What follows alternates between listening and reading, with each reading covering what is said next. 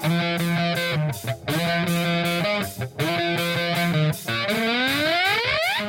following podcast is scheduled for one ball with no time Super hot fire! The greatest spectacle in podcast entertainment, Mr. WrestleMania. That was literally verbal diarrhea. I'm setting the bar awfully low. Titus O'Neil keeps running directly into that bar. Get him off my TV, get him off my TV. You make me very angry. The man who has a better IQ than you, the awe-inspiring JC.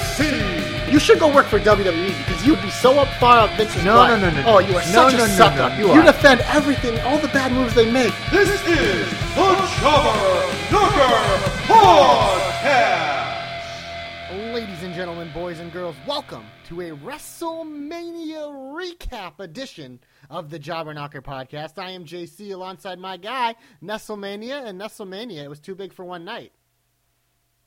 It was too big for one night. As a matter of fact, it was Christmas two times over. I was excited. We all had a great time watching it. I think we got a lot of stuff uh, to talk about, so I think it's probably best to just start, baby. Yeah, let's jump right into it. And uh, we both, I think, our two favorite things were the same, but I think we each leaned one way or the other. So I'll let you kick it off. What was your favorite part of WrestleMania?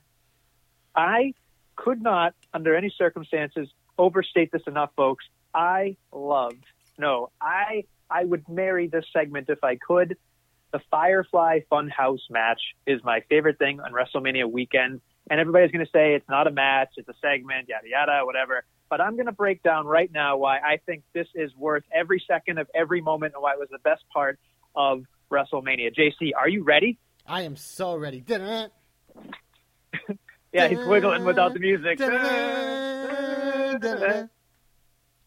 All right, so here, this is the part that I'm going to break down the entire match. This is why I love this, right? It talks with the Firefly Funhouse match. We didn't know anything going out. John Cena came out, him and Han having a good time. Welcome to WrestleMania. They cut in between old, you know, parts of WrestleMania saying, you know, welcome to WrestleMania. And Vince actually, there was a part, and very quickly you could see the devil, and it was saying, it's such good shit in slow motion. That made me giggle, right? And then John John Cena has to face himself, folks. That's the difference maker here. You can talk about anything that you saw, whether Drew McIntyre won or Braun Strowman. These are all great highlights of WrestleMania that we'll talk about later. But John Cena was thinking he was going to face the Fiend or Bray Wyatt, but he had to face himself. And to me, that was the most telling part of this entire thing because John Cena is Superman. And how can Superman lose? Against Bizarro Superman. And we're going to break down everything in here that I just, I, I am so fascinated by. They go, they start, once he gets through the Firefly Funhouse, which again, I don't know how he got there. Um, I don't know if there's a teleportation device, or if we're moving time and space, who the hell knows? But he gets in there and he goes through the door that says, you know, don't come back, basically. And he gets interrupted by Vince McMahon puppet, giving him that regular Vince McMahon speech about grabbing the brass ring, doing all these things that everybody makes fun of Vince in shoot interviews, and he's doing it. And it's like, how do they get away with this stuff? I figured somebody's going to get canned with some of the stuff that's being said, but it's amazing that what they got, you know, got through the, the walls. I'm sure Vince was chuckling every time he saw it. But then they get into the, the crux of everything, and this is where I started to love this. If you go back and you watch the Ruthless Aggression documentary on WWE Network, free plug for them, John Cena spent the duration of that entire interview talking about how the Ruthless Aggression promo, the Ruthless Aggression match against, you know, Kurt Angle was his biggest failure because he said he was going to step up and he didn't. And they actually played that as his biggest fear. He comes out in the gear as uh, old school robotic John Cena, Mr. Uh, I think they called him roll up, wacky roll up dude. And he came out in his pink and blues. He cuts a promo, or sorry, he actually does the exact promo that uh, Kurt and him did, except this time around he says ruthless aggression, whiffs, misses, and Bray just kind of looks at him, does that thing. But the best part of this entire thing, he snuck in a "you can look, but you can't touch." that was that was. I'm sure that was a Cena call, but goddamn, it was that funny, and I just loved it. And the fact that it was just the robotic responses, it went back to the, the prototype feel. It made it feel like he wasn't Superman. So we're getting this entire thing. And then we cut to the Saturday night's main event part where they're making fun of the body image, which is what we were talking about for a while. That John Cena's a body guy. Yes, he can wrestle. Yes, he can put together great psychology. But I mean, that's basically what everybody would say is John Cena's a great body. He's not a great wrestler. And just the fact that they poked fun at it and the fact that the muscle man was basically making fun of Vince McMahon and, and why he picked John Cena as Superman.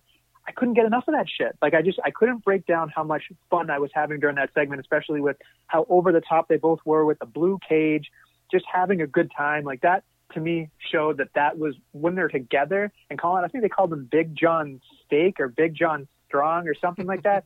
like stupid shit here and there, but it just it worked. And then we get over to the rapper part where obviously everybody was excited about because the rapping gimmick is what brought him to the dance. He does that whole thing, right? But the part that I really, really enjoyed is it's like, okay, this is the part in which you think John Cena is going to get back into, you know, come back in his dream and beat up Bray Wyatt and all that stuff. But he actually showed what I've been harking on for months, maybe years. Josh, who the fuck is Josh? You know, I say this all the time. This is why I hate The Rock. He basically showed that John Cena went out there and made fun of Huskus's weight. he made fun of people's weight, and he actually said in the promo, he says, "You make fun of other people to get ahead. You cut other people off, and you cut them down so they can't become something, so you can stay something."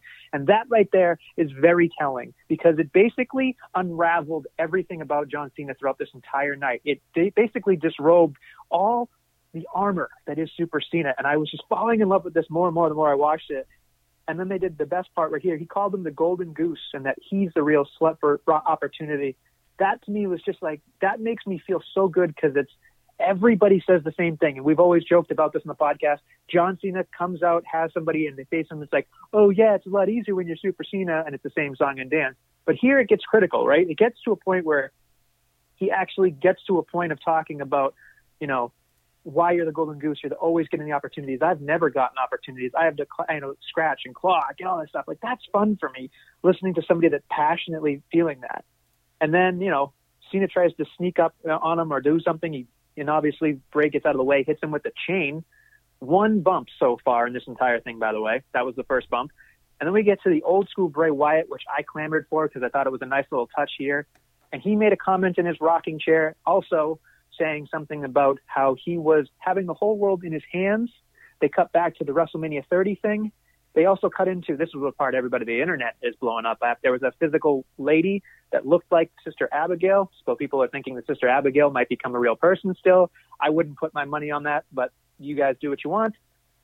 And then they get to a whole point of this is the part that I was really, really interested in we've been talking about John Cena's failures the entire time, folks, right? We've been talking about the biggest failures of John Cena's life. You've been seeing everything. And then we get to Bray Wyatt's biggest failure. And I think that's interesting because Bray didn't have to do that.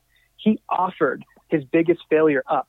Because if you look closely at this entire thing, the biggest failure that Bray Wyatt had it is actually the opening that he needs to do something in his life. He gives the, the chair to John Cena. This entire lead up to WrestleMania 30 was Bray Wyatt trying to get John Cena to turn heel, to come to the dark side, to listen to the audience, to listen to the audience, John. And he threw that chair down and still became Super Cena till this day.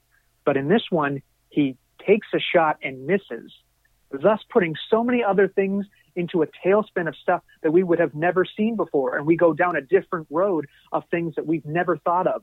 And this is the part that I got to say a lot of people, old school wrestlers love. We got NWO John Cena and Eric Bischoff, Bray Wyatt.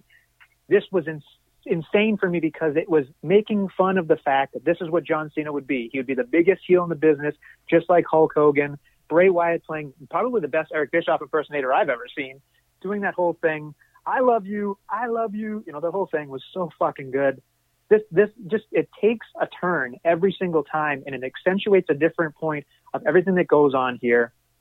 And then it gets to a point where you think John Cena is going to continue to be a heel, turns around, tries to do something, and actually gets a bump, second bump on Bray Wyatt, and then they start beating him up, and then we just see flashes of all of John Cena's failures. He's had a lot of them, folks, but you see all these failures. They culminate into a point where they cut back out. Bray Wyatt is no longer there. We get Huskus, and he's beating up Huskus, by the way. If you pay attention, Huskus is the name from Husky Harris, which is, I think, a throwback here for him to absolutely pummel and kill the Nexus back in the day, which might also be one of his biggest failures because the crowd hated him. That's where Super Cena basically was born.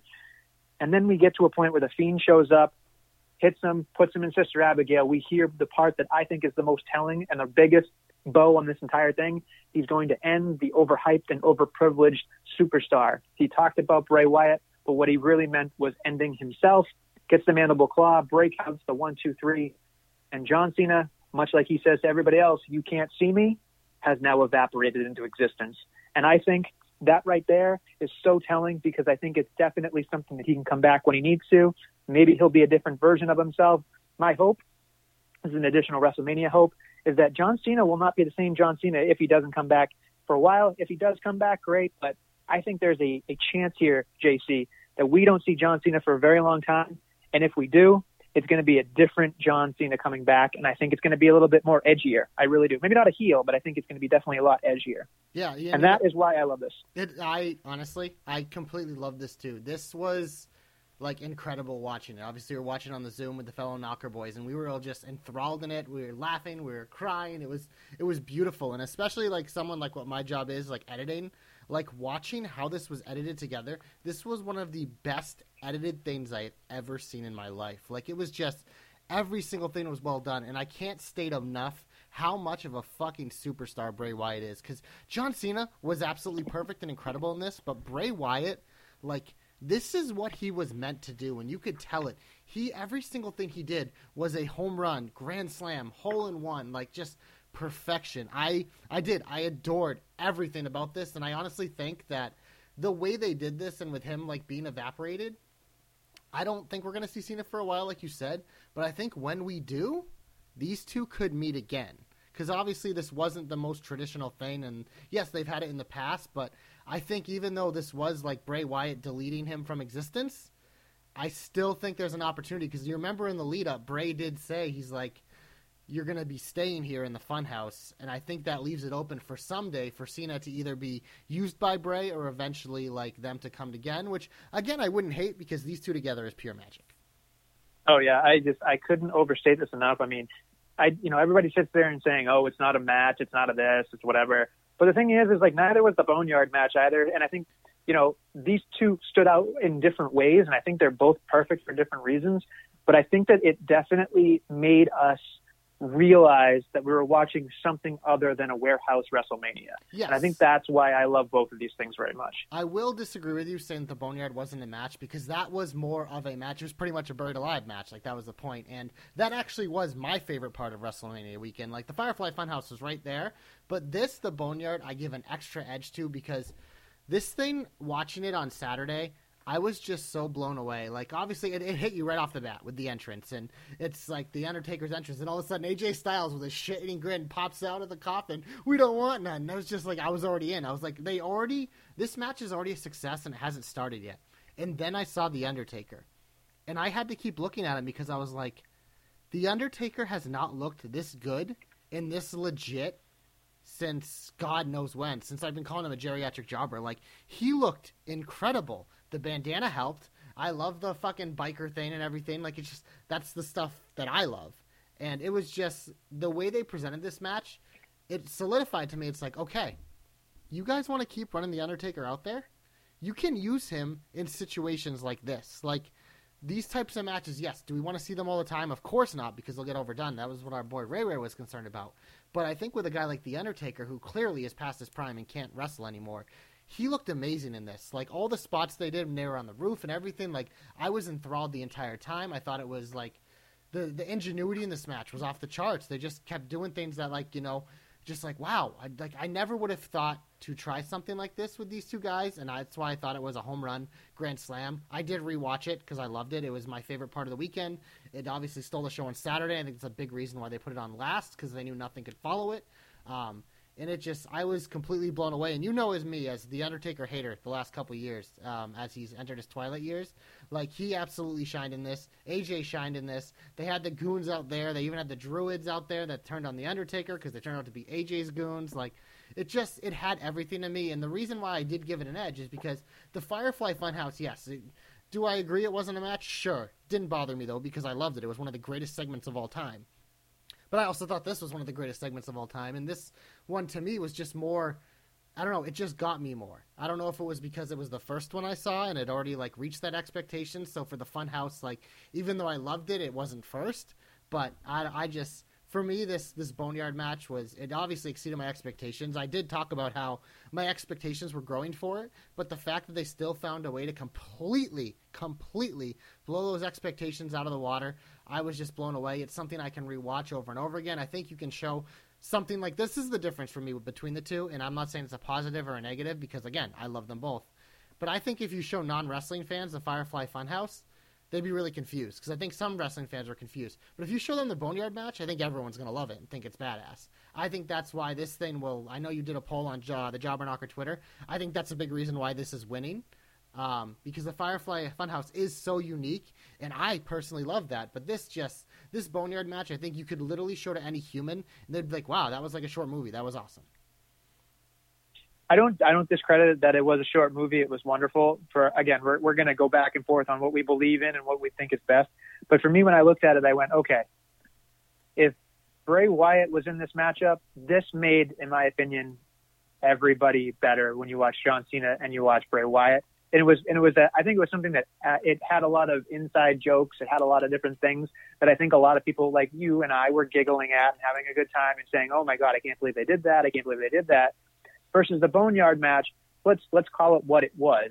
It was really a way to resurrect the Undertaker. It was already trying to take somebody that was already established and making somebody that was already made maybe add three to five years of his career. Well, that's what I mean. Think about it, like WrestleMania. The fact that this is at WrestleMania, which is supposed to be the Undertaker's like place until he lost his ship by losing to Lesnar and Reigns. Like he got it back and re-solidified himself as the main attraction of WrestleMania. And it just it reiterated. I'll get up. Actually, I, I do have a hope about this, so I don't want to blow it too much. But I have a hope about the Undertaker. That's how much this meant to me and how much I love this. You have a hope about the Undertaker. That's very interesting. I know. That's, very I think that's the first time ever, and it wasn't a hope for him to get off my TV. Like I want more of him. Well, look, I'm not going to yell at you and scream at you and tell you that the Boneyard match wasn't great. I just think for great. me, it was great. I just think that for me, when I was looking at this, I thought to myself, it already, John Cena was the incumbent. He was the guy. He's been the guy. And he, he stated to what he stated in his actual promo on February 28th at SmackDown in Boston. He was investing in the future and he basically laid down and let Bray Wyatt basically do whatever he wanted and basically character assassinated John Cena. And still, John Cena turned out looking like a million dollars.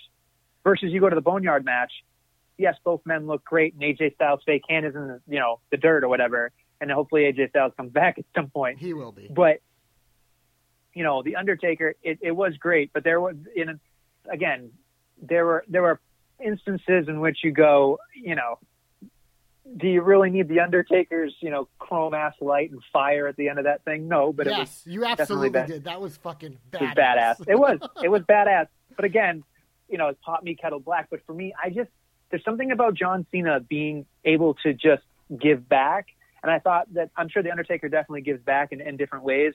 But it was just so much better for me to see John Cena do something so un John Cena like to have Bray Wyatt finally get that stamp of approval, to have Bray Wyatt finally get to that point of which he needed something to happen.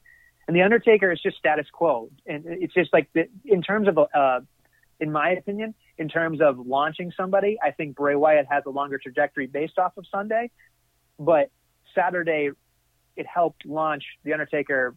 Well, he was further down, so I guess it, it's it's just different for me because I feel like the Undertaker's already up the echelon. He's just fallen down a couple pegs versus Bray Wyatt really hasn't had that moment, JC. So and this is the moment what where you're arguing is different than which one was better because look, it for me they're one A and one B. I thought they were incredible. I just leaned the boneyard slightly, but what you're arguing is like where it can take us from there, as opposed to if you just look at it one v one and you don't think about anything that happened before or after, and you just watch the two things. That's why I why I'm arguing. I think the boneyard wins slightly, even though I think both were perfect infinity flames like of greatness. And that's why we're leading the show. We've literally we're almost 20 minutes in the show and this is all we've talked about. All right. Um, i don't know if you have any final thoughts on it but we probably should move on since there were what yes let's move matches? on let's move on. Fine fine. Um, all right well fine. let's let's just keep mixing it up. What was your next favorite part besides these two matches of wrestlemania? I had a soft spot for otis yes! and mandy. Always in the shine baby. Just because i didn't the match the match itself was arbitrary it didn't matter we were all waiting for what the the Gaga, as we say, uh, waiting for what was going to happen. Waiting for the I would say Mandy. Yeah, exactly. I can't believe I'm actually putting her in the shine. Oh, Uh, but there's there's so much about it that I was just I was so fascinated by. But I think the one thing that I get I think that gets kind of undercut on this entire thing is Sonya and Dolph Ziggler actually don't look bad together. hmm And I would I'd want to I'd want to invest in seeing that team or tandem continue because I think it's like the misunderstood guys that are like, oh, you know, we were just trying to help and try to do this and try to do that. You know, like clearly they're the bad guys. But uh, when I watched it, I went, no, like this seems right. And then Mandy comes, you know, stomping out and slapping and whatever. I really would have wished that you know that pyro had gone off in front of eighty thousand people with Mhm. the kiss and the whole deal. I think it would have made Otis a bigger star. I think it, you know, having that moment for Otis would have been amazing. But again, we get what we get, and we can't get upset. So it is what it is. Yeah, and I, I mean, I, I love this. As you know, we've been talking about this storyline for what, like eight months. Like this is the longest storyline going into WrestleMania. This thing's been going probably almost a calendar year if you include Twitter. Actually, it's been going on since NXT, so it's been going on for like four or five years. But it just like it was so well done. Like with Mandy coming out, the slap, she gives Dolph the low blow. Otis hits his worm. Where the one thing I did is yes, like it sucks that we didn't have a crowd, but what I what I did is when I was watching it, I just imagined the crowd was there. And it just made it even more special because you could feel the energy when Mandy came out and when she hit Dolph and whatever. And then Otis does the worm. You could feel the crowd doing it with him, counting the one, two, three. And then the moment when he picks her up and you have that very uncomfortable kiss that was still the most beautiful thing I've ever seen. and as they were walking up the ramp, yes, I imagined that pyro, the fireworks. Like that was just like, this was just something that wrestle wrestling WWE found a way to do a beautiful love story and like in like a sitcom way, but make it like incredible and like have great storytelling. Like this was just this was beautiful. Like you said, the match was whatever, but this was just this was just this was a moment. You talk about WrestleMania moments, like yes, did it suffer the fact of not having a crowd? Yes, but it's still like this is such a pinnacle moment. This honestly could be the biggest moments of Otis's and Mandy's careers ever. Who knows going forward because this story was so good. Even if for some reason they both become like world champions or something, it doesn't even matter. Like this story was just so beautiful and so well done and just oh, it was special, man. It was good. I will say it was good. I'm surprised you've gone this far without talking about your roar. Uh, well, we're gonna get there, but uh, I, I'm I'm trying to stick with the, the cream of the crop because everything we've mentioned so far Oh. is perfect flames. The next thing I have, I also think was pretty perfect flames, and that was the ladder match for the tag team titles between singles competitors.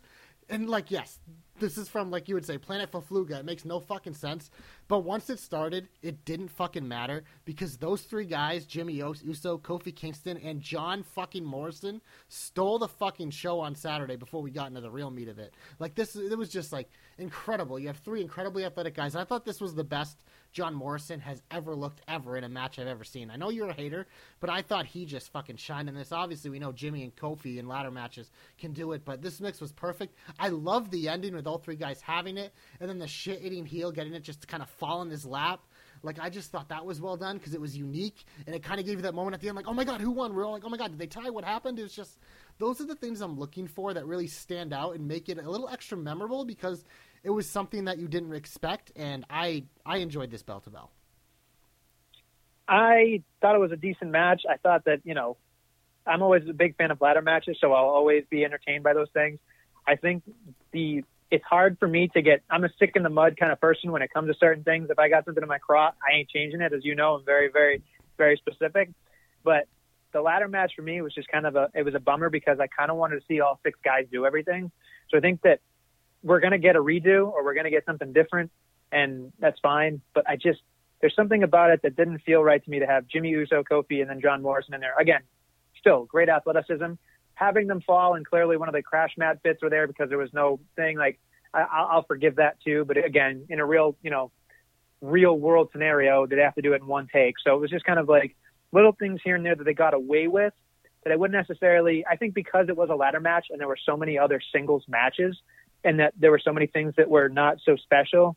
I think that things like this were the reasons why they were special. So you go, okay, a ladder match. Everybody's going to get boned up for a ladder match, so it can't be bad. But in my opinion, I'm never going to remember this matchup in my life. I'm just not. Can you Like, just there are say so many it? other wrestling. Can you just say it? What John Morrison was really good in this match. Say it. he was. There you He- go. he- say look, the John- word. Say I want to hear his name followed by John. John John John Morrison has a role in the WWE, and that is to do ridiculously athletic things, but not make any goddamn sense when he does it or why he does it. He just does it and it's pretty. But he shouldn't be anywhere sniffing anywhere on the upper middle card. He should be down at the bottom, maybe mid if he's lucky, and just sniffing everybody else's jock, I don't think so. He should be down the bottom doing his flips and dips and whatever because he's a one trick pony and his terrible mic skills. You are Thank such, God the mic. you are so out of bounds. You are so out of bounds. It was 18 minutes. 18 minutes, JC. That was a little too long for me. No, that was 18 well. minutes of beauty. You want to talk about Toulon? You want to get there next? The match that we were all most hyped for. And look it, did I enjoy parts of it? Of course, but yeah, like we're we're not in the minority here. I think it's freaking everyone saying it. Edge Orton was way too long. I think it was over 40 minutes if you include the package and the entrances and everything. Like the idea of it was awesome because it was two guys you could tell hate each other. They were beating the piss out of each other. They were using everything around them. They even had some like cringeworthy spots with a possible hanging and stuff. But it's just like for something like this, like yeah, if this was especially part of like an eight-hour WrestleMania, I think it would have been absolutely brutal. Um, thank God this was split over two nights, but this just for something that would have been so much better if it was like 10, 15 minutes shorter. It just it kind of sucks because it kind of leaves a sour taste in my mouth, even though there were parts of it I really enjoyed. I will give them credit for keeping my attention for most of this matchup, but I don't believe that Edge and Orton in a last man standing match, as we've talked about, the the they were handcuffed by the match stipulation. That's you don't get any satisfaction from counting to ten. Don't disagree. You don't get any satisfaction. I don't think you get any satisfaction from counting ten. I really don't. I, I and especially where you can't count to ten with the crowd. If the crowd's not there to count to ten, I feel like it loses the energy. That's what it comes down to for me. And this was just weird to see them on top of a truck for basically no reason, just fucking around. When I would have preferred somebody making a big kaboom off the truck and then counting to ten, that would have been fine. But I guess we had too many kabooms in this match and then other matches as well. I'm sure we'll talk about jumping off certain things. But to me, I thought this was a complete shank. I thought this was, eh, and I don't think it could have ever delivered what we wanted it to. It was really nice to see Edge. The one thing I did notice was there was something about this match that I don't think it was good for Edge because Edge already needs to change his move set, needs to change his mindset. Yep. And this to me was showing somebody that was already handcuffed in a handcuffed match made him seem like he was just some guy versus what we believe Edge to be. And that has nothing against the fact that he came back after nine years. I'm saying the fact that like the match was handcuffed to begin with. Like this isn't vintage Randy Orton in my opinion. This was just two guys upset yelling at each other and beating each other up and talking. And then the other thing too is I don't think they had the same type of element of smack talk that the AJ Styles and Taker had, or even Bray Wyatt and John Cena had. I think this one would have been a lot better if there was a lot more smack talking and, and, and more elements to lead us along. Because 36 minutes without a lot of vocal stuff is really just spot after spot after spot. And after a while, you have to listen to Byron Saxton and Tom Phillips, who are terrible. Uh, Well, no, not terrible. They're just they're not They're- they're WrestleMania average. quality. They're not WrestleMania Yeah, quality. They're average.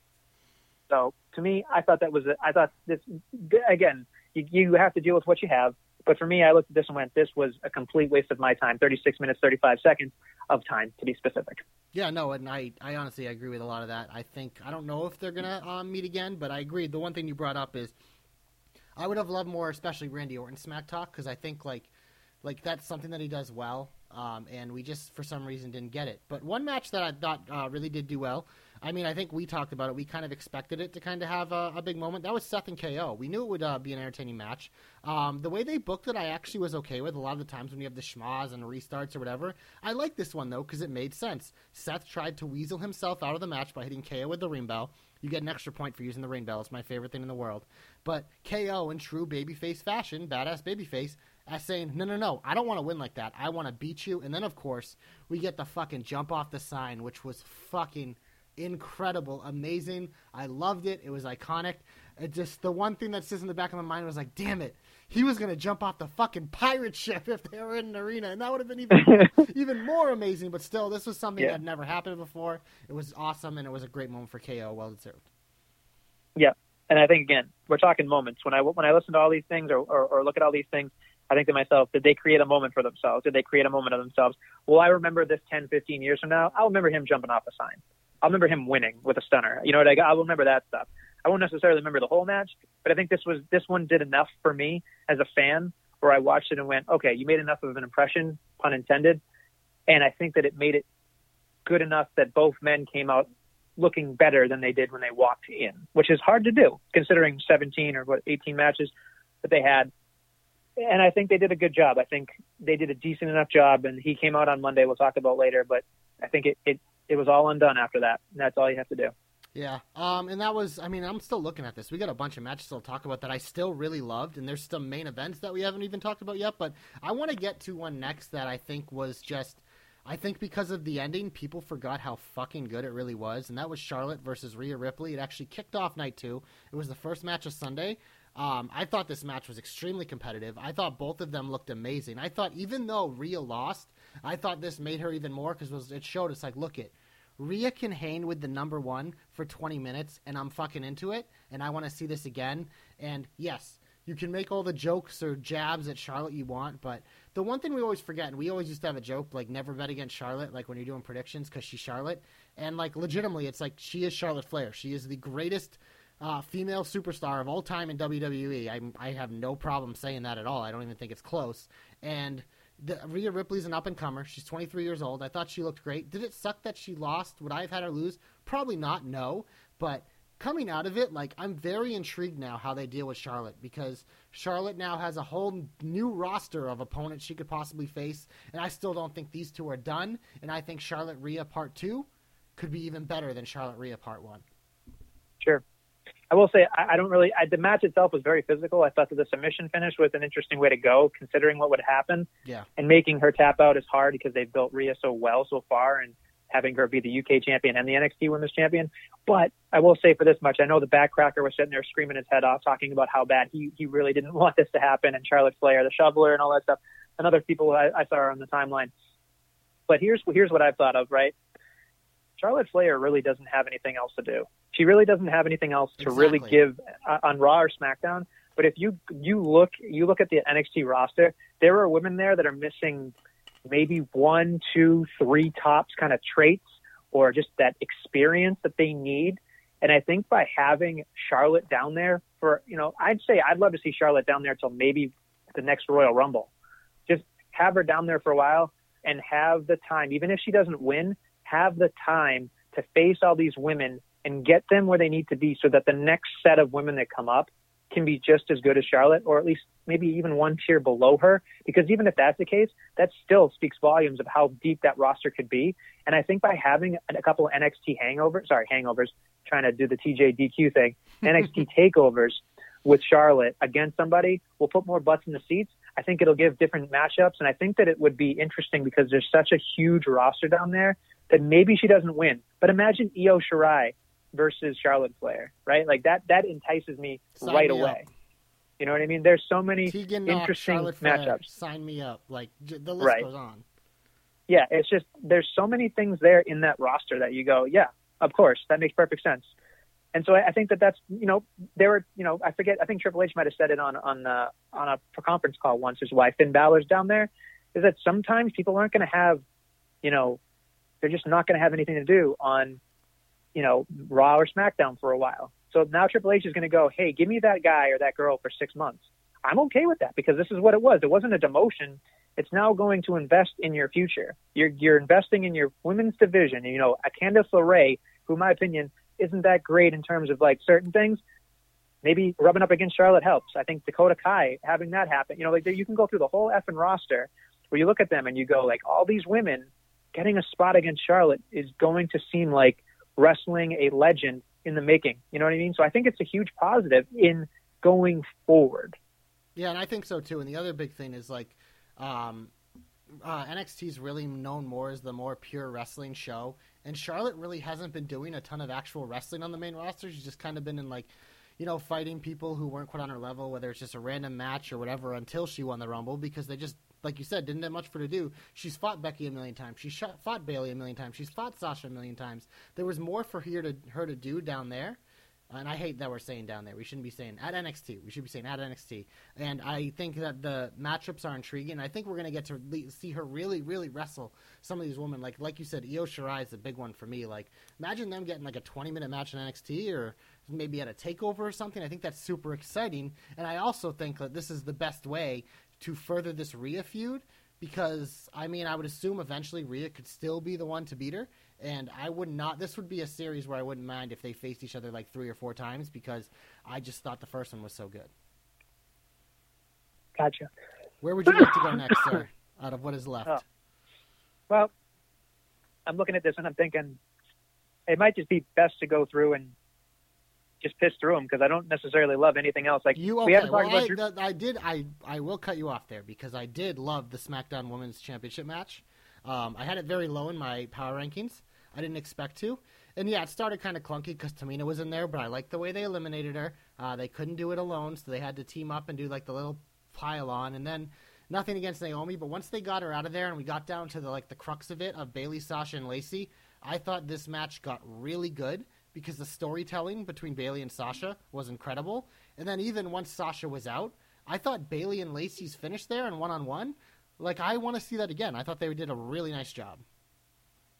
Uh, you know what? I, I just I don't think this gave me a lot to be desired for. I think this is a complete waste of my time. Wow. honestly, Well, you I really are an idiot. probably. This, but I just this I, I think again more, set up more of Bayley versus Sasha down the line. Sure, like, and when that happens, shots. And when that happens, I'll be excited. But right now, it, it is it is eons away in my opinion. And it, what yeah, it did to me build was a story, bro. You don't. You what? You just I- want them to hot shot everything? God. no, of course not. Come on, don't give me that shit. I'm just saying what I what I'm trying to say is that Naomi, who cares? Lacey Evans had her chance. You know, it's it comes down to two people, and I'm just sitting there going, okay, we get there, we get there, we get there. Lacey did a good job, and I'm sure it's entertaining. But I thought it went on a little too long. I thought, you know, if we had got down to 12 minutes, it would have been fine. But I think they went a, a little too long, and I think that it's just not. I, I think I'm I'm not infatuated with Bayley winning as much anymore. I, I want to see that, what they got next. That's all. I'm disappointed in you. You usually are. Yeah. Um, the other one I do want to say is um, the first match actually of the main card of the weekend. Uh, Bliss Cross won the tag team titles from the Kabuki Warriors. I thought this was a fun match. Um, I think that I was surprised to see it go out first, but then when I think we saw the actual match, and obviously they taped all these in different orders, they decided I'm like, I see why they put this out there first because it was a nice babyface win to kick off the night, and I was I was very surprised at how well these. I mean, obviously they're all very talented competitors, like um, Asuka, Kairi Sane, Alexa Bliss, Nikki Cross, all great. But I thought just like this was a really fun match and a really fun way to kick off the weekend.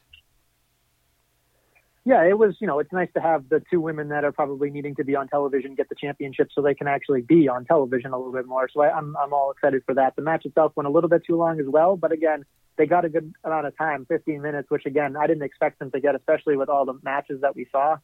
So it was a nice it was a nice showing of the team aspect of both of these teams. I think that they showed the love that Bliss and Cross have for each other, as well as kind of like how dominant Asuka really is most of the time. And I really appreciate Kairi Sane just trying to do basically everything she could to fly around. And I think again, it, it was a it was a okay match. It wasn't a great match in my opinion.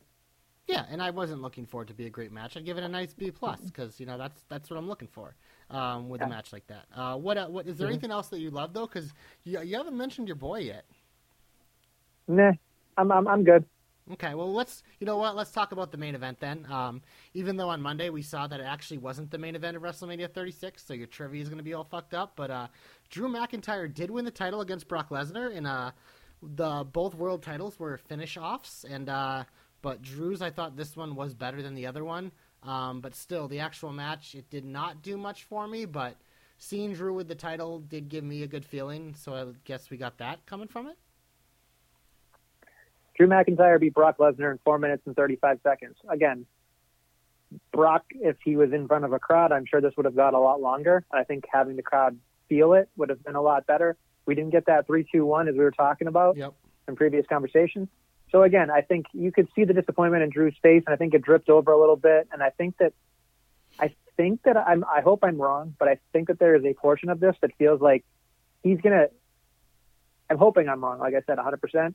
But I really hope he doesn't take this internally as a disrespectful thing to him that this virus happened. But it's just, I think he takes it personally that he's not winning in front of 80,000 people, and I think I could kind of see it in his face, especially during the the Big Show thing, and we'll talk about later. But like, it's just like I think like he just has such a sour taste in his mouth, and I'd hope that it doesn't stop his growth. I hope it doesn't stop this trajectory that he's getting because he deserves it. But I hope it's not going to be a mental obstacle for him going forward. Well, so one thing I think it was, uh, I think our boy Ray Ray watched it because he was talking about on the Zoom. It might have been when you hopped off for a little bit. Was he watched like the special about him, and Drew was really honest about that, and he said like, yeah, it sucks, it sucks, but you have to make the most of it. And the one thing that I look from him now is that I think it's going to continue to make him hungry because yes, he reached his quote unquote pinnacle moment but he didn't really have that moment like we've just kind of said here. So I think when he first gets back in front of a crowd in his first big match, maybe it's at SummerSlam if that's I don't know if that's realistic, but that would be the earliest I think you could put it at. And whether it's a rematch against Brock Lesnar or against someone else, I think that'll truly be his moment in his test. And I think he is the type of guy with, you know, obviously we've seen the trajectory of his career and how he's grown and how he's changed. I think he will remain hungry in this process. Um, but yeah, obviously in the short term, without the crowd, I think it does hurt him. And um, I'm curious to see how, how they deal with him as a champion without a crowd and going forward because it is going to be a challenge. You can't get a babyface over if you can't get a reaction. It's true, and it's hard. And it's hard. You can have a heel do whatever the a heel wants to do, but having babyface champions, the whole reason you have somebody out there is to have a crowd behind them. And by having two babyface champions now, again, both of them well deserved, but it's just so much harder to get people to like them. You can't feel it through the television screen. Like Braun Strowman against Goldberg, and Drew McIntyre and Brock Lesnar, in my opinion, I think we had this conversation already in the chat, but it was it was essentially the same match. It, it, it just had a certain purpose. It was done, boom, done.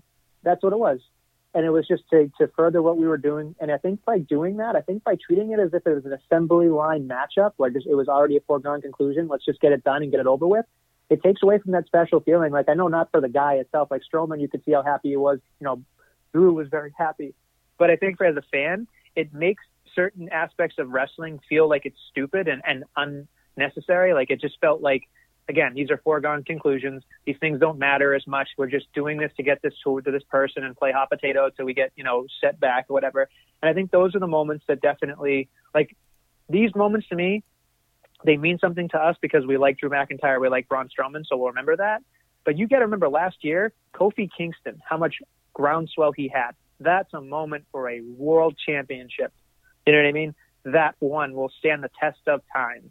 Neither of these, in my opinion, will stand the test of time. And honestly, the only reason they're going to be remembered is because both of them won their first championships. That's really it. Yeah, they're it, just they're, you you saw it. Obviously, we were watching it. Um, I just the match, the Braun Goldberg match was awful, but when he won, like I was jubilant. I was excited because I'm a Braun guy, and the timing for Braun is just so crazy because this probably should have happened two years ago, but it happens now in front of no crowd when he's the guy who needs a crowd more than anyone because he's so incredibly over with the roar and everything else and whatever. So between that timing and then the timing of like his uh, comments on the internet that pissed off a lot of people, um, about indie wrestlers, so it was already a negative taste in his mouth. And this is the time that he wins it. It's just so wild. But I will say, um, when you watch that interview of Braun backstage, of how like how much it meant to him, and you could feel it. We kind of saw a little taste of it with the IC title too, his first singles title you could just feel it when he was I don't remember if it was with Kayla or whoever, but his emotions, it was just like, it makes me kind of emotional because this is a guy I've been rooting for for years.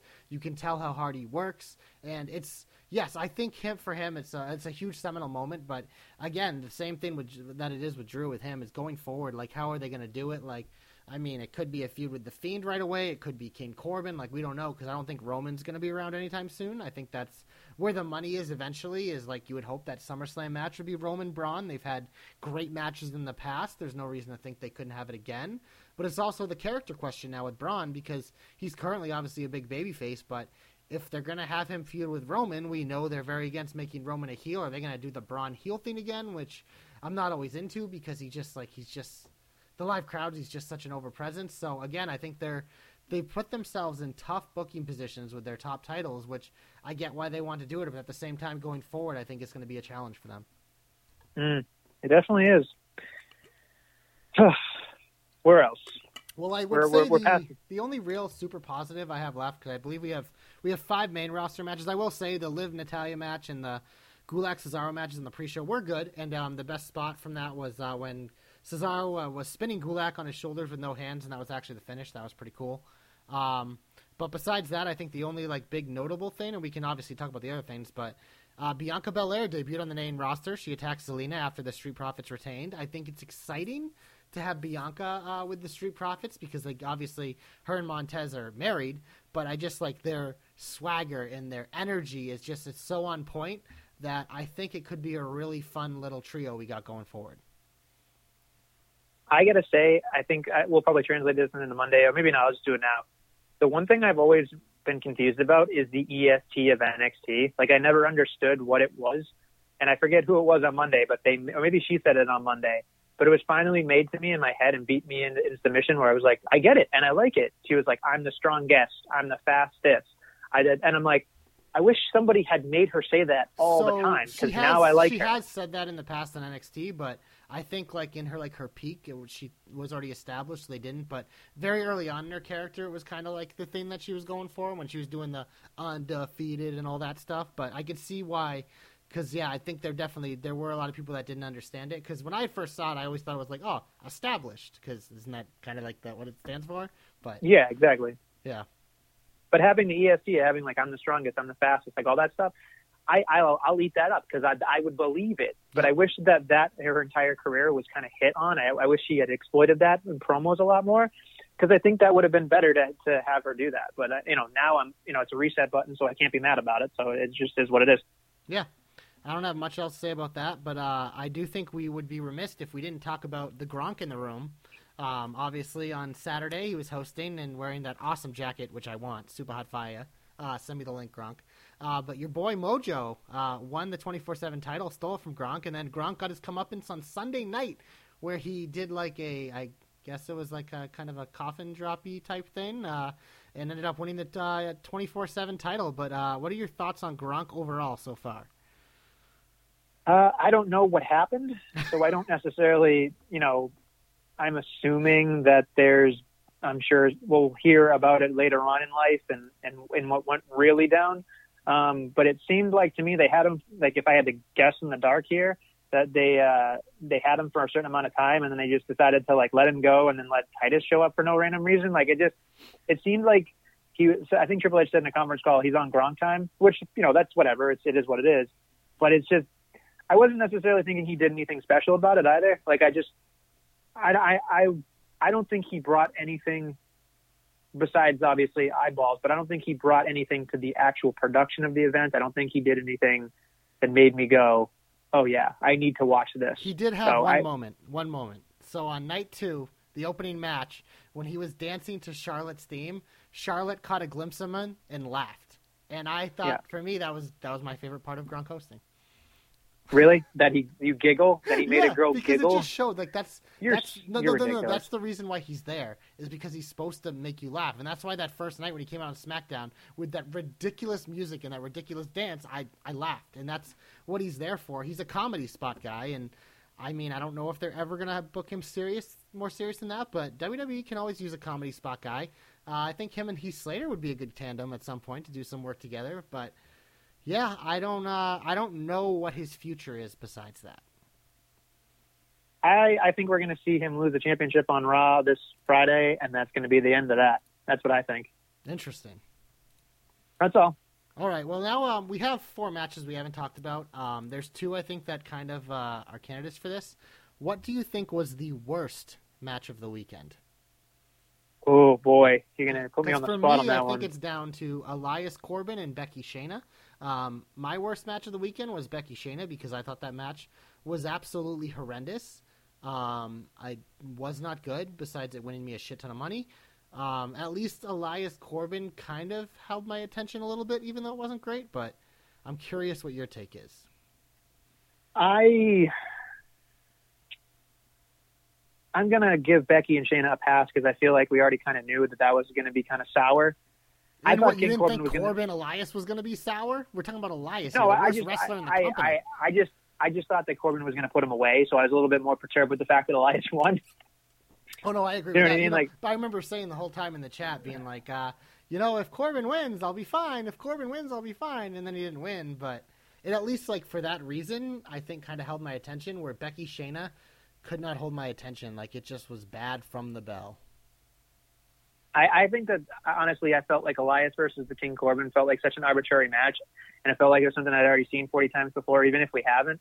Versus Becky and Shayna, we hadn't seen it, so at least that held my interest in that aspect of it. So I think we're just we're on two different sides of the coin because I think that they're both terrible, and they're both rel- they're both relatively like one was nine minutes and one was eight minutes and 30 seconds. So in my opinion, you know, Becky Lynch was in the main event of WrestleMania 35, then she's relegated to the middle of the card here and I think it was just kind of a like I said, it, it looked like two people fumbling around in the dark.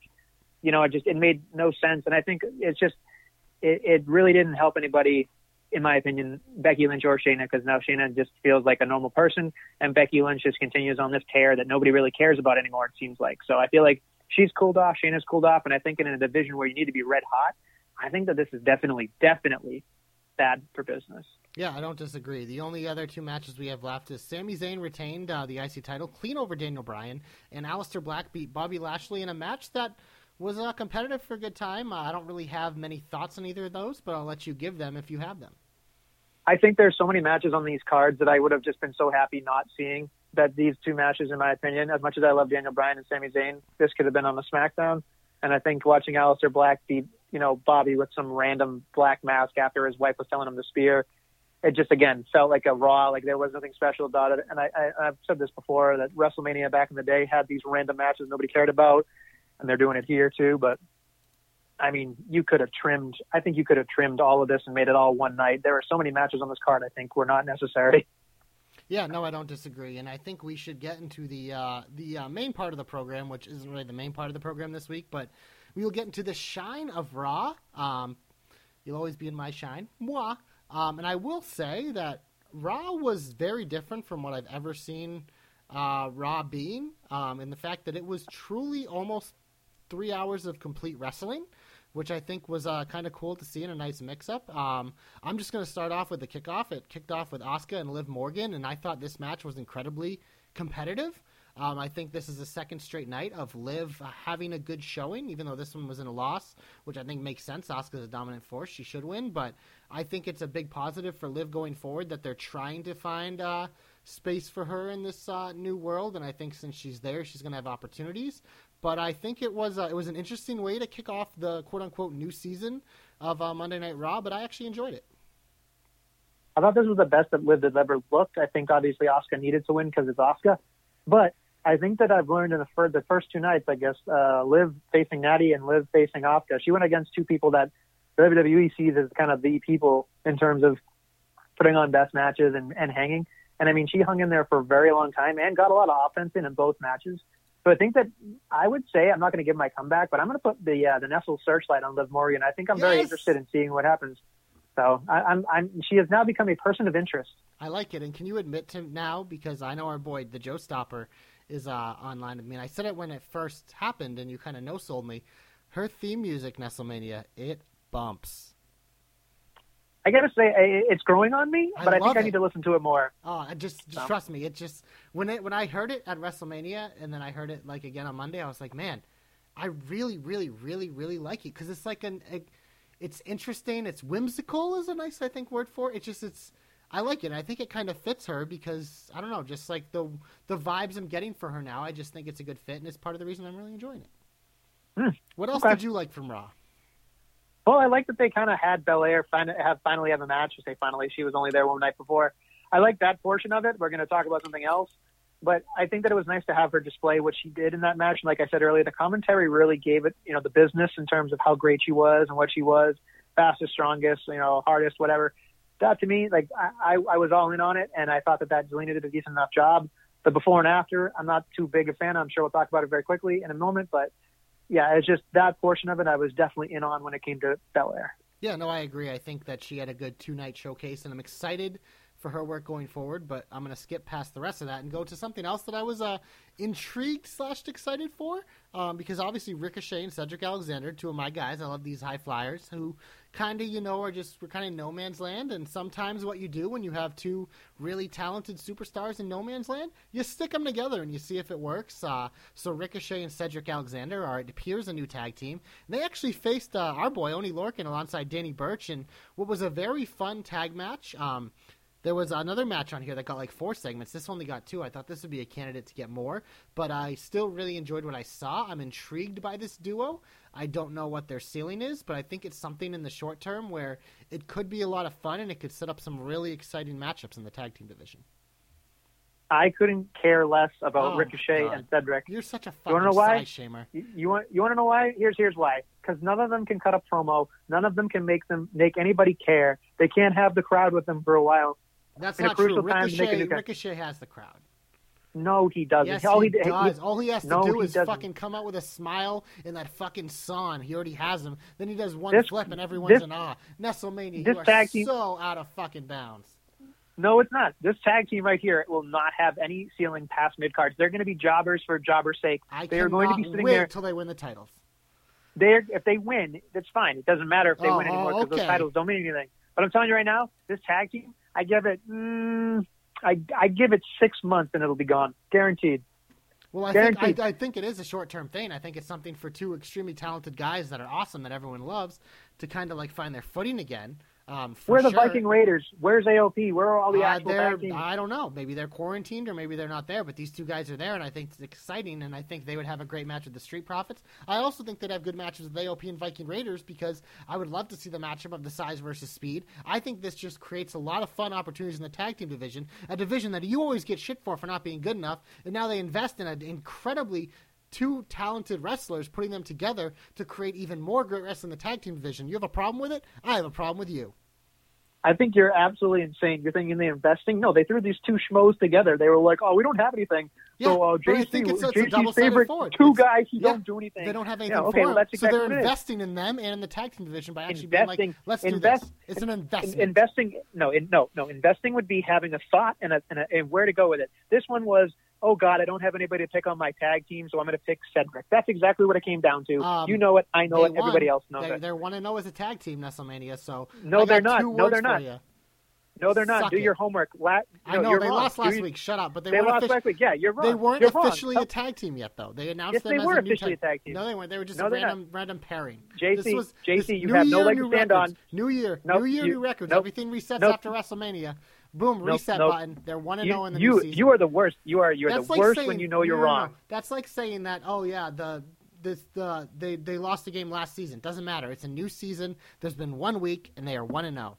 What else They did you did like it last week. Last Yeah, week. that was This pre WrestleMania. So that is last season. Suck it, bitch. I, know you're being a bitch because you're sitting there going, Ricochet and Cedric are going to move mountains. Cut it out. Oh, I can't Cut wait. it It's gonna be amazing. Mountain You know what they're should be make? their tag You know team they're- name. Move, what? Move, mountain movers. you know what they're going to make me have? A bowel movement. That's what they're going to make me have because I'm Yeah. going to go to the, no, to the bathroom Because every you're time gonna they be wrestle. so excited, your stomach's gonna get uneasy.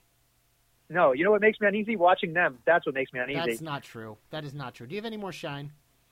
No, I'm good. All right. Get him off my TV. Get him off my TV. Get him off my TV. I think we got to get to the lead because uh, we didn't get to see the real main event of WrestleMania, the night of WrestleMania. They were teasing it all night, and it kind of it did keep me there on Raw. It kept me intrigued, and I actually ended up catching up and watching this part live because I was like, "What happened?" I just assumed it would be that Brock Lesnar came out and beat the shit out of Drew McIntyre, but no. Drew McIntyre came out, had an awkward interview with Sarah Schreiber, whatever her name is, and then well, it's the big show. Out of nowhere, there's a freaking quarantine travel bans, and this motherfucker gets to Florida, and pretty much, literally, when his music hit and they cut to Drew McIntyre, he had such a great reaction because it was the same reaction all of us had at home. They're just like, "Are you fucking kidding me, this guy?" And he comes down and he talks about how he's not going to demand a match tonight or whatever, and then he fucking goats McIntyre into a match. First of all, you have the babyface saying he didn't want a match, which is why this is already heat. Because your new champ that you're trying to make look good, you make him look like a chump refusing to fight. I don't care if he just fought 20 minutes ago. If he's a fucking Drew McIntyre he says he is, he would have agreed to it right away. And then he's like, "There's nothing you can say to make me do it." And I'm like, "Well, he's gonna slap him." Sure enough, he slaps him. And I will say, like, in terms of I know what they were doing, they're trying to showcase McIntyre a little bit, and now they can say that he defeated Brock Lesnar in the Big Show twice in one night for a championship because you know there's someone in another company who did something not the same because he won two titles, but something similar, and maybe they can now use this as like a trump card. But at the same time, it's the fucking Big Show, and this was like his heel turn number eight thousand, and I just was it unexpected, and did they have me on the edge of my seat thinking that Big Show might actually win? Sure, but at the same time, like, what are we doing? I was actually worried the Big Show was going to win. I, Same. I'm not going to lie to you. I, I agree. I That's probably might- why it was a win, but still. Yeah, I mean, it was it was it definitely made you think of something, especially with you know what it was happening. But it it makes me think to myself like, okay, Big Show's only there because of the Netflix special and everything. But then I thought, oh god, he's going to parade that stupid championship around. So they played with my emotions, so I give him the tip of the cat with that. But it was just, I don't think the Big Show has ever really been a threat like for the longest time. So it's just weird to me that they were like, yeah, let's parade the Big Show out after WrestleMania because they could have just changed the scenery and been like, hey, your main event of Raw is, you know, not over 24 hours, but they had the fact they had to stay 20 minutes, which was again stupid in my opinion. But again, I don't think it was the best thing they could have done for Drew, but at least they made it seem like something to remember. I guess instead of giving him a four minute match, he actually had a 10 minute match with Big Show. It's true. So I guess overall he he wrestled, I guess, a, a main event worthy time. So you know, is what it is. Yeah, I don't have much more to say it. Um, I will say at least gave him something short term. Um, but yeah, is what it is. What else you got? Stuff I did not like. Yeah. Uh, well, Deonna, Deonna Purrazzo loses again, but Deonna Purrazzo doesn't care, as you've seen on Twitter. So Nia Jax has come back, which again was a big deal. Um, Was it? You know, it, I'm guessing to her it was a big deal. I mean, I guess it And, was, but yeah. Shayna's Shayna and, and uh, Becky had these promos where Shayna no longer like knows what to say. She just says the same thing over and over again. And Becky says this thing where like now she's she's saying how great Shayna is. It was just weird to like Shayna. The whole point of this entire thing was just like they both didn't like each other, but now they have newfound respect. I didn't understand it. I just thought it was odd that Becky was just kind of like, oh, she's a great fighter. She's this, that, and the other thing. It's just like no, that's not what brought you to the dance. Like don't don't do that. Like don't ever say stuff like that. Just go back to being what you were. Like go back to being a cocky little bitch. Like that's that's what we want to see. We don't want to see you being humble. Like fuck that. Especially where you won by the skin of your teeth at WrestleMania. Like that's that to me is one of those moments where I was just like, uh, whatever. And then of course we're gonna get into the part that I that, that I really fucking hated was we had a tag titles rerun match, which then got a DQ because Lena got in there. We talked about the good part of Belair, and then we got into a fucking six person tag, which you know I don't even want to talk about. It just seemed like it was at least 45 minutes of these people who can go. So again, I didn't I didn't really hate that portion of it, but what the fuck? Like what the fuck are we watching? And like this just felt like dragged out city. And it must have been four segments. It felt like it just kept going on and on and on. I must have fast forward once we hit the six person thing because I said, okay, let me just get to the finish. Well, Belair beats Selena because that's all we're gonna do. And of course, that's what happens. Yeah, it was uh, it was a lot. It went on a long time, and uh, whatever. Um, another thing, the I, I kind of referenced it earlier. I don't know if it's like super heat or anything, because I mean, especially because it's two your boys. But Apollo Crews, uh, superstar shakeup to Raw. With uh, they kind of said they tried to make it sound like there was like some draft pick thing, but they didn't explain it. It was just kind of like, oh, he's around, let's have him lose, since everyone else is beating NXT talent. Um, and this match shocked me that it was four segments. Um, I started to fast forward it, thinking it was going to be quick, and then I just found myself, I just kept fast forwarding, fast forwarding. So I can't really just speak if it was good or not, but it just felt really out of place, and they're continuing. The reason why this is heat for me is because they continue to not really have a defined direction for Aleister Black. Like, yes, he just comes off this big win of Bobby Lashley uh, that came out of nowhere. Like, when is he actually going to be, A, either in a big feud like he was with Murphy, which was exciting, or is he ever going to chase a title? Like, these are things that I'm curious about it that he's not getting. I really, I really don't know have much to say right now because I feel like you're in the heat, and I want to talk about this in a certain other segment that I'm going to bring up later. Okay. So I'm going to tell you to put that in, in a pin, and I'll talk about it in a little bit. All right. Do you want to run through our other jobber alerts? Because there were uh, plenty. Denzel Dejournette, thanks for coming. Jobber alert. Deonna Purrazzo, thanks for coming. Jobber alert. Oney Lorcan and the other guy, technically not a jobber, Not a jobber but very close. That was competitive. But it was it was competitive. I will say it was very very close, very close to the time. I'm gonna start doing clocks on all these people, but it was close. Did I miss anybody? Um. Uh. Did you get shimmy shimmy? Yeah. He beat Oh, someone. Shimmy Shimmy, yeah, faced. Uh, oh, that's right, Vink or whatever from Australia. Yeah. What a what a putz that guy is. That guy, that guy has that guy has two left feet. I've never seen anybody that's like six ten. If I if I looked like that guy, I would I would probably have a tiny like a, a, just I would have so much money. I'd have everything in the world. That guy looks like something that you should put on a poster. But the minute he starts walking and starts moving, he has no control over his body. That guy literally is a Ferrari outside, and on the inside must be a pile of shit. I mean, Jesus Christ. Jesus Christ. That guy couldn't that that guy is a bumbling, scumbling, fumbling idiot. That guy right there is not worth your time, folks. End of story. Moving on. Yeah. I. I. I had never seen him before. I had no idea who he was. Um. So yeah. Vink, because that's gonna that's gonna that's gonna really have terror in people's mind. You're facing Vink. Oh. Not well, Vink. Not not Vink. Not protecting your sunlight. Not not putting it on your nose so you don't get a nose you know, a, a, a burn on your nose. Vink. Vink. Vink sounds terrible. Terrible. I don't disagree. Um. Do you have any more heat, or should we get hopeful? Because I don't remember anything else that happened. Let's get hopeful. Glorious. You are my only hope. Do you want to go first? Or you want me to go first? You teased the Undertaker thing. You perked my interest. Okay, so I did. So this was something I was just going to mention uh, earlier when we were talking about the Boneyard match because this was another positive thing I took from it. But I didn't really have another hope prepared that wasn't like generic uh, about one of my people that I love just winning a lot. Uh, so I thought I'd put it here. And so I, when I was watching that Boneyard match the second time, I was really thinking, I was like, man, I wouldn't mind if this was kind of like an Undertaker type thing that they do just going forward with him because him, like in generic wrestling matches or whatever, doesn't work. Even if it is more of a pre-taped and it doesn't have to be like this this level of production, but I was like, there is one match that I think everyone would want to see, and I think it would really benefit, giving that both the guys are geriatric jobbers now, having this level of production. And I'm going to make it my hope for WrestleMania 37 in LA. I want to finally see the match between The Undertaker and Sting. I don't know what the stipulation would be for a match, but I want it something like this. Something weird, something because with those two, obviously, two of the more darker personas in wrestling history.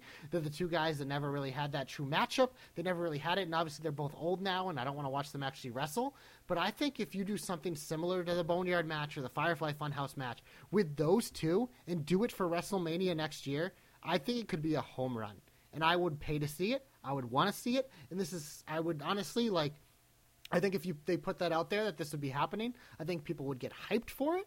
So that is my hope. Um, is that I want the Undertaker and Sting to face off in some sort of pre-produced cinematic type match next year at WrestleMania 37. It was an excellent hope, although I, I'm thinking to myself, there's no way Sting would win any match in Well, WWE yeah, ever. But again, we knew AJ wasn't going to win. It didn't matter. I still enjoyed it, just like we knew that Cena wasn't going to win, and I still enjoyed it. It's just the fact of like, take me on that ride and do things that I didn't expect you to do, and that's what happened in those two matches, and that's why they were so incredible. Sure, absolutely makes sense.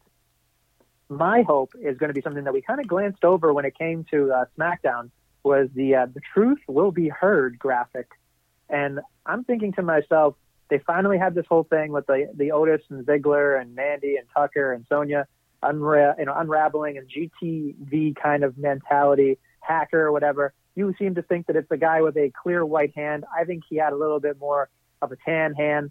I think it's Ali. I think it'd be great. I think it's having Ali based on the fact that they keep making comments about him being a, a, a police officer and being justice is served and all that stuff. I think they can really tie this in and, and play it out and, and drag it out a lot longer and making him a not a superhero per but like almost just the vigilante that we need. And I think by having that glow mask and all that stuff, I think if they do it right and they just tweak it a little bit here and there, I think by adding him being a vigilante and maybe giving him a different perspective of something and having that hood and not knowing who it is possibly, I think it could give him that feeling of that he's, you know, Ricochet's the hero on Raw. Maybe we have a SmackDown superhero. And I think that he flies around enough that I would be okay with it. And I think he has a little bit more charisma to, to hold through. And I think that he could add a lot to this, especially if a babyface keeps getting screwed like you know Otis kept getting screwed. I think that it, it would be helpful. I think if eventually long term, if he turns heel, it could also work in, in the other guy's favor too by manipulating footage and different things here and there. I think that it'd be good. I think that it's it's a nice little B or C storyline that people could get behind, and he doesn't need to be there every week. I think you just pick and choose what you can add him to. Yeah, no, I, I like that idea. Yeah, but you don't think it's Ali, so you know whatever. Uh, yeah, so um, do we want to talk about that? Just like Sure, go ahead. What do you think it is? Um, so I I don't think it's Ali, and my main reason being that when they showed the hand, it was a pasty white hand. And our guy TJ agreed with me. Um, but uh, I one thing that I thought of, and I, I this I could be completely wrong, and I probably am wrong, but I thought it would be intriguing is that they've obviously been doing some Killer Kross vignettes at NXT. What if that was a way to make you not expect him to actually be debuting on SmackDown as this hacker gimmick? So that is uh, where I'm leaning right now. That is my shot in the dark for this hacker gimmick. You guys are awful. If you guys you guys have never understood wrestling ever 101. I mean, for the love of God, Chris Cross is going to interrupt. He's going to interrupt Ciampa and, and Gargano in the middle of that thing. Okay. And then and then Ali's going to be this thing. And then you guys are both going to. I'm going to. be I'm sitting there with the the Shawn Michaels chops. But you That's see, all I'm you going know to what my problem will be is if Ali is this thing, is that I'll fucking go back and look at this hand and be like, that wasn't him then. So they just fucking. It's like when they had 50 people being the bunny. It's like I feel like I got screwed. Red herring. Who cares? Move on. I do. Ca- I see. I care, Nestle. As someone who is very big on details, I know you're clearly not. It's a red herring. Let it go. Well, Let that's what I'm go. saying is that you you think that. Yeah, I think you're wrong here. I think I'm right, and when I'm right, I'm right. Boom. Um, that makes no sense, but sure. So is your face. Good one. Don't call it a comeback. He's been here for a year. Urrah, urrah. My comeback goes to the big deal, Titus O'Neil, who was a big deal. He was the host of WrestleMania when Gronk left. There was only one man to call, and that was Father of the Year from I don't know what year, Titus O'Neil. But I thought he did actually a fantastic job. Um, I thought it was great to have him on my television. So my comeback goes to Titus O'Neil. What a shitty comeback. Better than your comeback. I don't even know. Actually, I know what your comeback's going to be, but My comeback goes to Apollo Yeah, fucking Crews exactly. because he, this man went from literally nothing and being in a three segment match with Aleister Black, hanging his hanging his hat with them, holding his own, doing his thing, and unbelievably. And I think this is the part that I think that you know clearly he's not a Nestle guy anymore because I've disowned him. But it was nice to see Apollo Crews get some love, especially on commentary. Because you fast forward, I'm going to overstate it a little bit. They went out of their way to talk about how great and how much potential and all this stuff, and having it reset and a new start and yada yada yada yada. I think this is going to be a moment where in time we're like, you know what? We're going to see a little bit of a run here. I don't know how much it's going to be, but I think they're going to make a little bit more time. Maybe it'll be like Cedric, where they get tired of him in a couple of week, uh, weeks. Maybe it'll be like Ricochet. He'll fizzle out. Who knows? But at least you know what? It's exciting. It's different. It's new. So you know what? I'm excited to see that Apollo Crews finally gets a little bit of a shine here. And I think, considering how many times we've joked about him not doing anything and how long he's been there, I think this is a, a substantial comeback, in my opinion. That's Well, all I'm saying. Nessa, let me put it for you this way because you've probably done this every year. They literally have done this the past three Mondays after WrestleMania with Apollo Crews or, or uh, SmackDowns. Like he changes shows every single year. He has a match where he looks incredibly competitive, and every single person goes, "Apollo Crews, they're finally gonna pull the trigger on him." You know what happens after a couple weeks? We don't see him again until next year after WrestleMania. You know what? I'm right. You make an excellent point. but you know what? It doesn't matter because sometimes you get your hopes up. And right now, I'm hoping that I am being fooled for the third time and this one's the charm. Okay? Okay, That's honestly, that's fine with me because I, I look at, I like Apollo Crews. I don't think there's anything wrong with him. Obviously, he lacks charisma in a big way, but I still enjoy seeing him and would love him on TV more. But, uh, you know, it's just fun to crush your hopes every now and then. Well, you did a great job of crushing my hope. You're welcome. Uh, let's get into the big finish. One, two, three. Uh, jobberknocker.com. That's the website where you can find all the links to the podcast. We're on iTunes, uh, Anchor, Stitcher, uh, Spotify, Google Play, archived on YouTube, except for not recently. Uh, but all the old ones are there. Uh, give us five star, five flames. We appreciate it. That is how you can hook us up, so to speak. Uh, obviously, jobberknocker.com. We have NXT, NXT UK, AEW, and NWA Power weekly articles, as well as opinion pieces that will pop up there from time to time. So keep your eyes peeled for that. Twitter at Jobberknocker, at Nestlemania, at JC of the JK, at DQ of the JK, at Ray Ray of the JK, at Billy D2411, at Joe Pollock47, at TJ of the JK, and at The Real Deal B Cox. Facebook Jobberknocker, Instagram Jobberknocker, because we are everywhere you want to be on. Social media. There you go. I don't think there's anything else we can talk about. I think we've exhausted everything and everything. So I'm just going to take it from you and say we'll be back next week with more Jobber Knockery. Ura, ura, ura.